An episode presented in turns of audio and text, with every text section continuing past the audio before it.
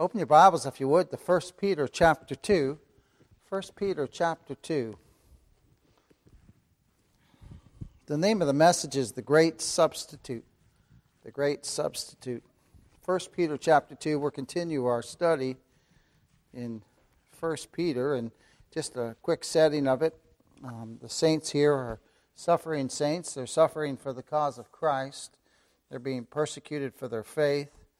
And Peter writes them to comfort them. And I've noticed something in all these messages and, and, and in studying this book. You, you note with Peter, and, and we saw it in Colossians as well, that the writers of, of the letters in the scriptures always point us to Christ, always point us to Christ. He's the only comfort for us. If we look to ourselves, we have no peace and no comfort, but when we look to Christ as believers, we have great peace and great comfort. We find great peace and great comfort in Christ and Him alone. So let's read from verses 13 to 25. Submit yourself to every ordinance of man for the Lord's sake, whether it be to the king as supreme, or unto governors, as unto them that are sent by him, for the punishment of evildoers, and for the praise of them that do well. For so is the will of God, that with well doing ye may put to silence the ignorance of foolish men as free and not using your liberty for a cloak of maliciousness, but as the servants of God. Honor all men, love the brotherhood, fear God, honor the king. Servants, be subject to your masters with all fear, not only to the good and gentle, but also to the forward. For this is thankworthy if a man's conscience, if a man for conscience toward God endure great suffering wrongfully, for what glory is it if, when ye be buffeted for your faults, ye shall take it patiently? But if, when ye do well and suffer for it, ye take it patiently, this is acceptable with God. For even hereunto were ye called, because Christ also suffered for us, leaving us an example that ye should follow his steps. Now, here's our text from verse 22 to 25. Speaking of Christ, who did no sin, neither was guile found in his mouth who, when he was reviled, reviled not again. When he suffered, he threatened not, but committed himself to him that judges righteously. Who his own self bare our sins in his own body on the tree, that we, being dead to sin, should live unto righteousness, by whose stripes ye were healed. For ye were as sheep going astray, but are now returned unto the shepherd and bishop of your souls. So last week we looked at verses 17 and 21 where we saw that we who believe suffer for Christ's sake. We suffer for Christ's sake. And we looked at the fact that we are called by God with an effectual call. And, and as our Master suffered, so will we. When we profess Christ Jesus our Lord, we will suffer. We'll suffer persecution from, and it comes from it comes from the home sometimes, it comes from, from family members, it comes from friends, it comes from all different places. So don't be surprised. And, and Peter's writing them here, writing the saints and, and telling them, don't be surprised when you suffer persecution. Don't be surprised. And we looked at also at how the servant is, is not above his master, and since Christ suffered persecution, then we can expect it as well.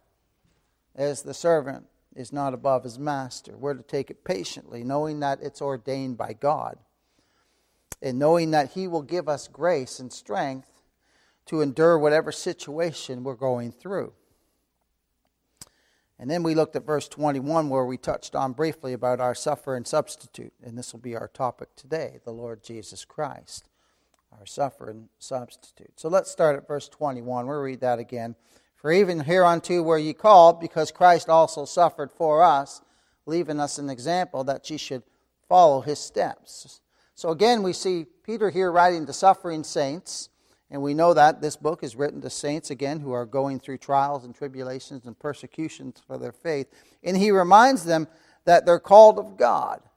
They're called of God. And, and this is a great source of, of joy and strength for the believer at all times, knowing that, that if God called me effectually by his grace, then here keep me. Here keep me. And this is a deep well, beloved, for us to draw from, isn't it? It's a deep well for us to draw from. It's, it's a well full of cool water to know that our God will keep us. And we know that we're called to obedience and godliness and good works and to bear whatever affliction and trial and suffering may result from a, from a godly life. Therefore, we must bear reproach and the suffering in the pursuit of, a, of what one, one commentator said, a true Christian conduct. Then, then this is all part of our calling. This is all part of our call. Turn, if you would, to 2 Timothy chapter, chapter 3. 2 Timothy chapter 3. You know, I often think, you know, you don't have to teach Christian living. People like to write books and all this stuff on this. God's people will be taught how to live, won't we? We'll be taught how to live. There's some things we don't want to do. And then there's we, we confess our sin and we move on, don't we? Look at this in 2 Timothy chapter chapter 3 verses 10 to 12. But thou hast fully known my doctrine, manner of life, purpose, faith, long suffering, charity, patience persecution, afflictions, which came unto me at Antioch, at Iconium, at Lystra, what persecutions I endured, but, but of them all the Lord delivered me. Yea, in all that live godly in Christ Jesus will shall suffer persecution. So we ought not to be surprised. But notice that, notice there, but of them all the Lord delivered me. Verse 11. Keep that in your heart when you're going through things. Keep that in your heart, beloved of God. The Lord delivers his people. And he does it constantly, doesn't he? He does it constantly for us. Now we enter in more depth in the passage here, which proclaims our suffering substitute on Calvary's cross. And let's look at each verse here to finish the chapter. And we'll start with verses 22 and 23, speaking of Christ here who did no sin, neither was guile found in his mouth, who, when he was reviled, reviled not again. When he suffered, he threatened not, but committed himself to him that judges righteously. And note here, very plainly proclaimed, our Lord Jesus Christ is and was sinless. Sinless. Who did no sin None. Neither was guile found in his mouth. He was in the world, and yet did no sin. No guile, no deceit, no lies, no exaggeration from his mouth, and yet he suffered. He suffered. When men reviled him, they called him a devil, a winebibber, a friend of sinners. He didn't revile them in return, beloved. He didn't render evil for evil, did he? Not at all. When he suffered, he, he did not make them suffer in return. He has all power, remember that. When he suffered, he didn't make those who were persecuting him suffer in return. He didn't threaten them with vengeance, but rather he prayed for them. And, and this is what we should do for those who persecute us. We should pray for them, shouldn't we? Remember, Father, forgive them, for they know not what they do. They know not what they do. Turn, if you would, to 1 Thessalonians chapter 5. Paul writes this exhortation to, to believers. 1 Thessalonians chapter 5, verses 14 to 18. Look at this.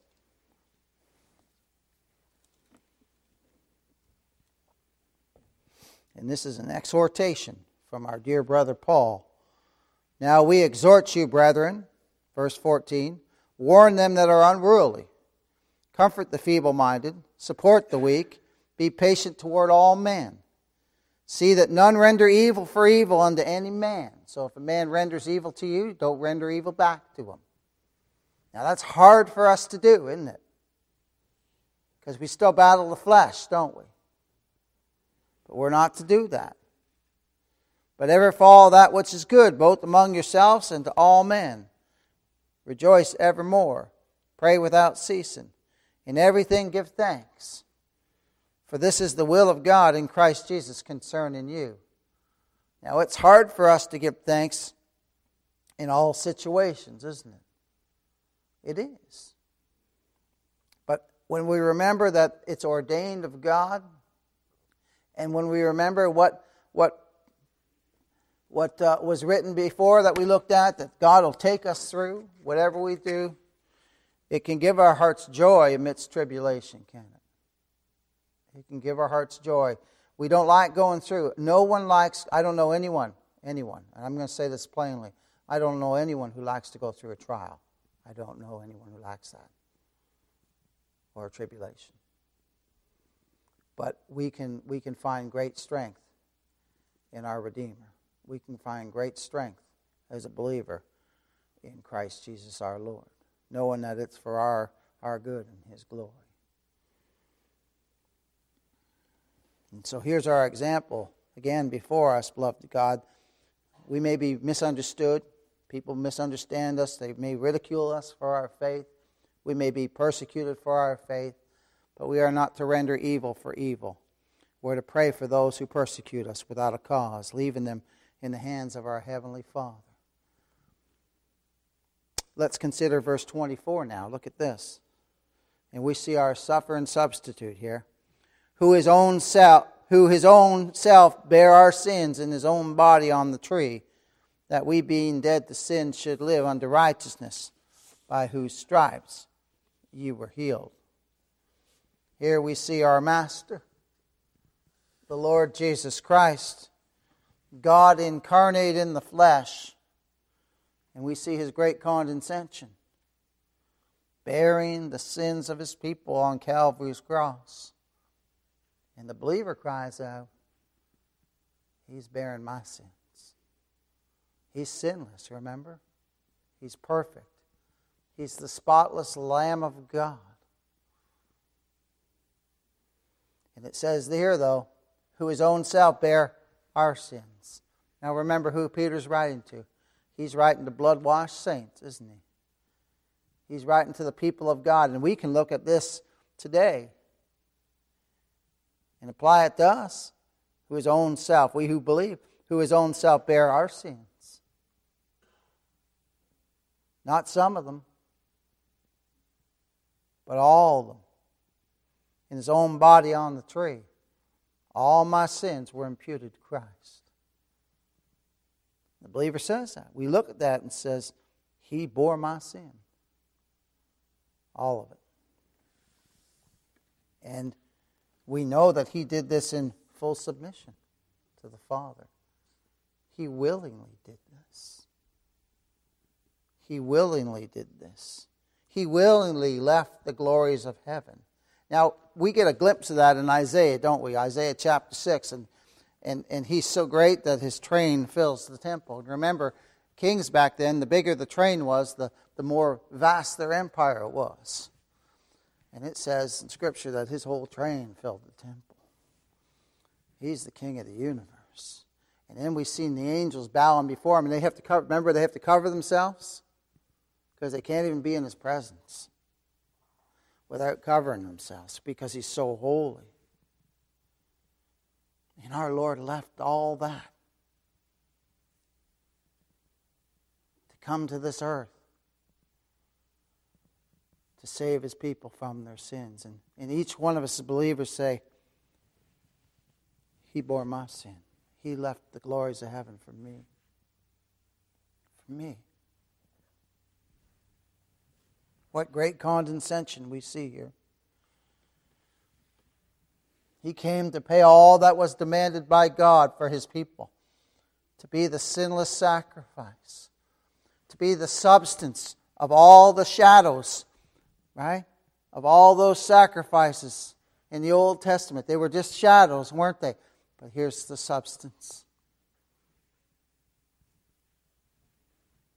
Who bear our sins, beloved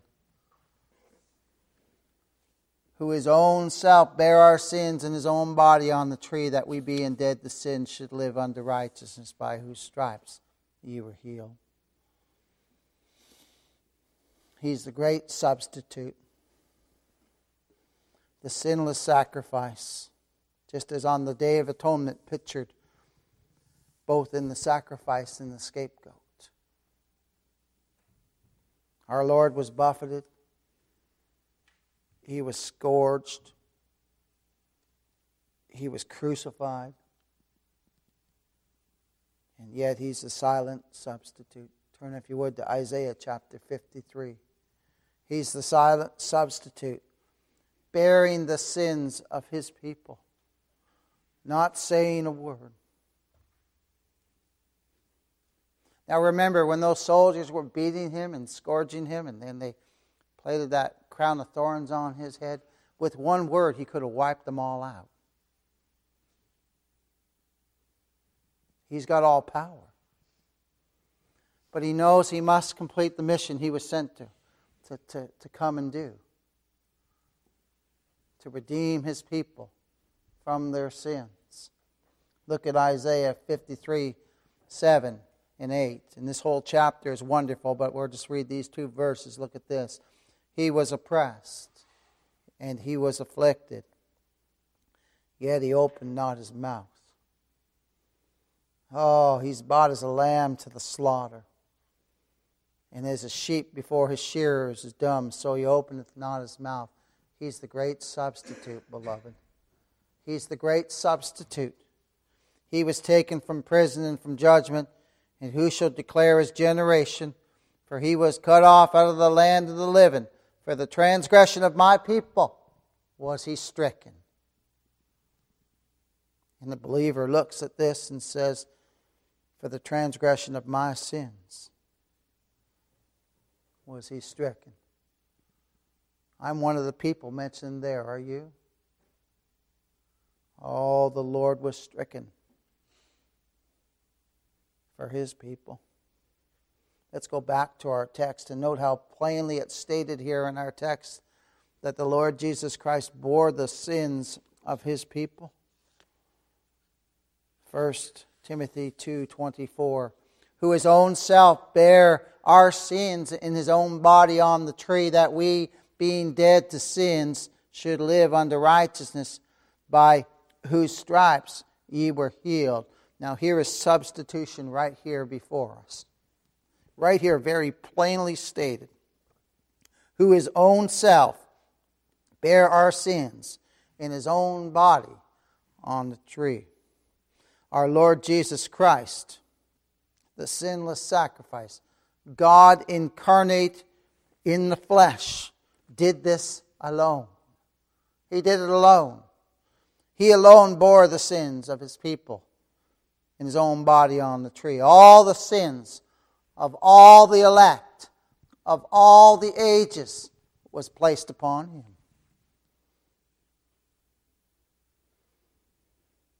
And this was typified by the high priest bearing the sins of, of holy things of the people of Israel when he went into the most holy place and laid his hands upon the sacrifice, and also by the scapegoat bearing the iniquities of all the people unto a land not inhabited. And remember, those two lambs were examined, they were perfect and spotless, without blemish. It pictured Christ, beloved. Pictured Christ.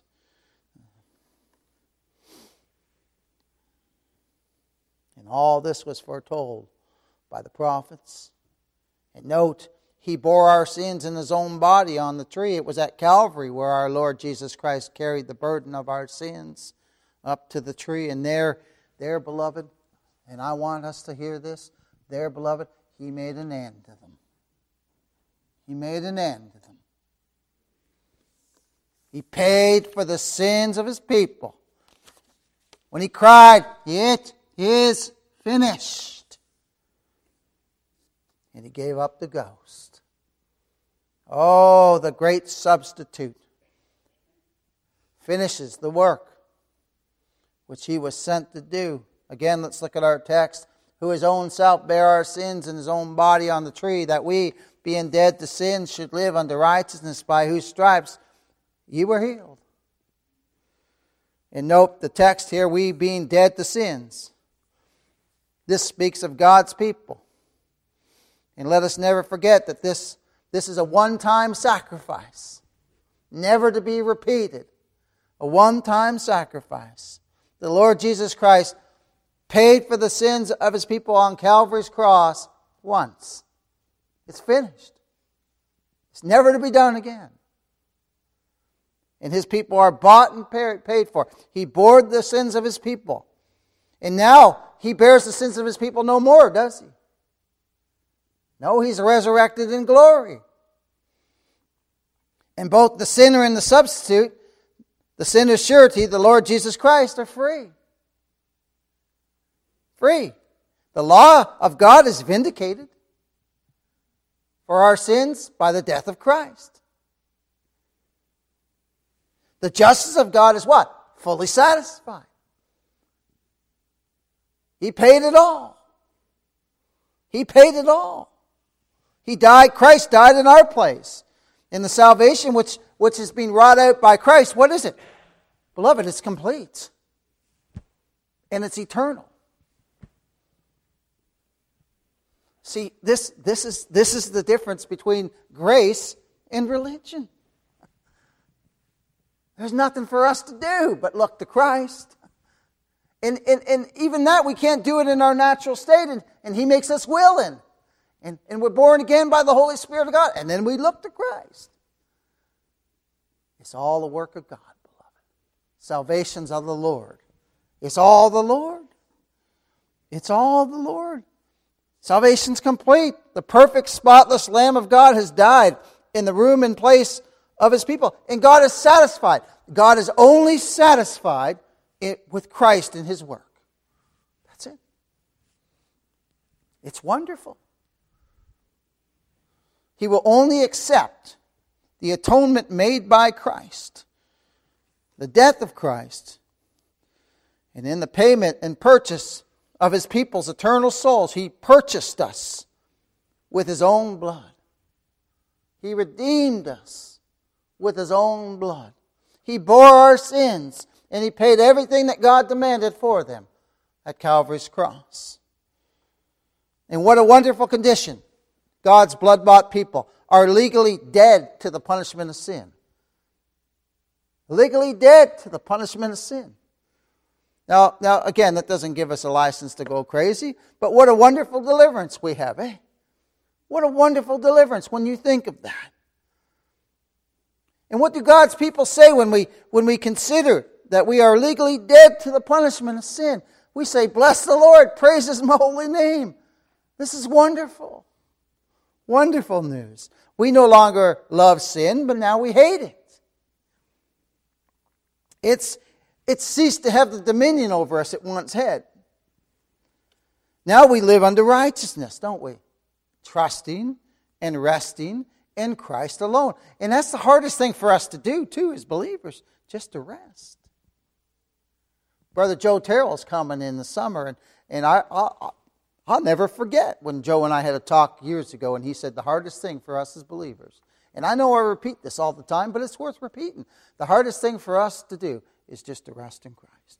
It's the hardest thing for us to do. It really is. But the Lord teaches us, doesn't He? he teaches us. Beloved, we're dead to sin. We no longer love it. It ceased to have the dominion over us it once had. We were born in sin, but by the death of Christ and the work of the Holy Spirit in us, we're born again. We who believe are now dead to sin dead to sin. And note, we who were dead in trespasses and sins, our text here says, now live under righteousness. We're born again by the Holy Spirit of God. We have, we have a new life within us, newness of life in the kingdom of grace. And we desire to live unto the Lord.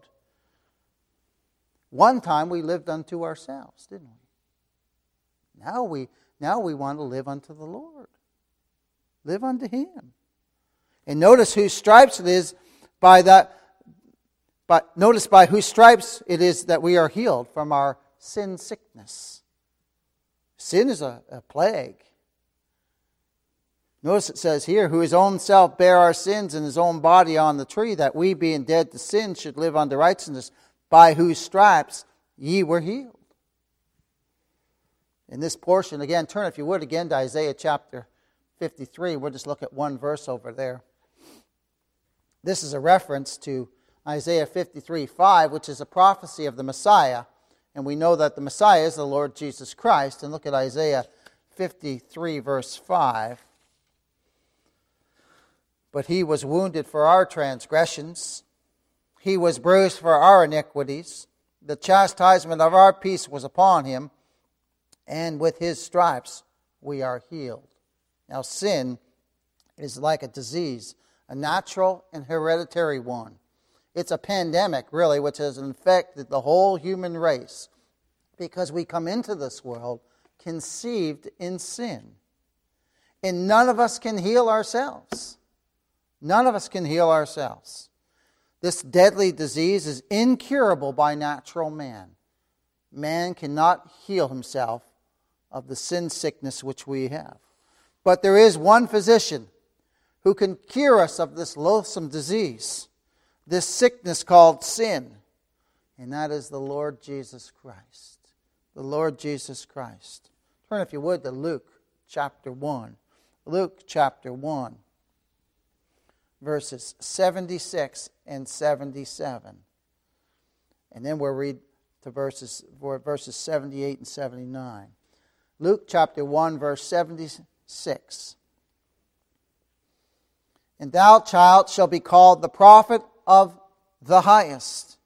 For thou shalt go before the face of the Lord to prepare his ways, to give knowledge of salvation unto his people by the remission of their sins. Now, note the word remission there. It means to release from bondage or imprisonment, forgiveness or pardon of sins, letting them go as if they had never been committed. That's wonderful. That's wonderful. Remission of the penalty. And then look at verses 78 and 79. Through the tender mercy of our God, whereby the day spring from on high hath visited us, to give light to them that sit in darkness, that's our natural state, in the shadow of death, again, that's our natural state, to guide our feet into the way of peace. Who's the Prince of Peace, beloved? The Lord Jesus Christ. Turn, if you would, to Psalm 103. 103. Christ is the only physician, and his blood the balm and sovereign medicine, which cleanses his people from all our sins through the remission or pardoning of our sin, which is meant by healing or healing of disease, and forgiving iniquities is one in the same. We see an example of this over in Psalm 103. Look at this. And it'll tie in with with by his stripes we are healed. Psalm 103, verses 1 to 4. Bless the Lord, O my soul, and all that is within me. Bless his holy name. I just love that verse. Bless the Lord, O my soul, and forget not all his benefits, who forgiveth all thine iniquities, who healeth all thy diseases, who redeemeth thy life from destruction, who crowneth thee with loving kindness and tender mercies. Beloved, we, we were healed and we remain so. It is not a thing to be done in the future. It has been wrought by Christ and Christ alone, the great substitute when he died for his sheep on Calvary's cross. Now let's look at verse 25. Let's look at verse 25 in 1 Peter chapter 2, verse 25. For ye were as sheep going astray that was our natural state, beloved, but are now returned unto the shepherd and bishop of your souls. Spurgeon says this about us being sheep. First, it was brutish. Ye were as sheep. Sin has made us so that we are only fit to be compared to beasts. And to those of the least intelligence, he says, we were as sheep, but are now men and women redeemed unto God. Now, note also our state we were going astray, prone to wander. That's us. We're prone to wander. It's natural for a sheep to do so. And, and we were always going astray. We were lost sheep, and we were loving to go astray. We delighted in it at one time. We didn't know we were even sheep. And now, sometimes even the believer still wanders. But now we seek the right way. We desire to follow the shepherd of our souls, the Lord Jesus Christ. And if we wander, it's either through ignorance or temptation. And what happens, though, to the believer? We quickly repent, don't we? We quickly repent when the Holy Spirit convicts us. And truly, the Lord watches over us, though, as a shepherd does his flock. He, he won't let us get, we'll never be out of his sight, beloved. We'll never be out of his sight. And think upon this when we were wandering astray, dead in trespasses and sins in our unregenerate state, We had no way to come to the shepherd, and we did not desire to come to the shepherd. But now we who are born again by the Holy Spirit of God, though we have wandered, we've returned to our shepherd because we've heard his voice. He's called us. He came and sought us out. He came and sought us out. And our soul cries this Whom have I in heaven but thee? There is none upon the earth that I desire beside thee. And all this is because the Lord died for us, and we who are born again, we now have a love for Christ, which He's created in us. And it leads us to seek His face. It leads us to seek His face and renew our fellowship with Him when we've wandered off. Look, it says here, For ye were as sheep going astray, but are now returned unto the shepherd and bishop of your souls. Now we who are the Lord's people have one leader, beloved.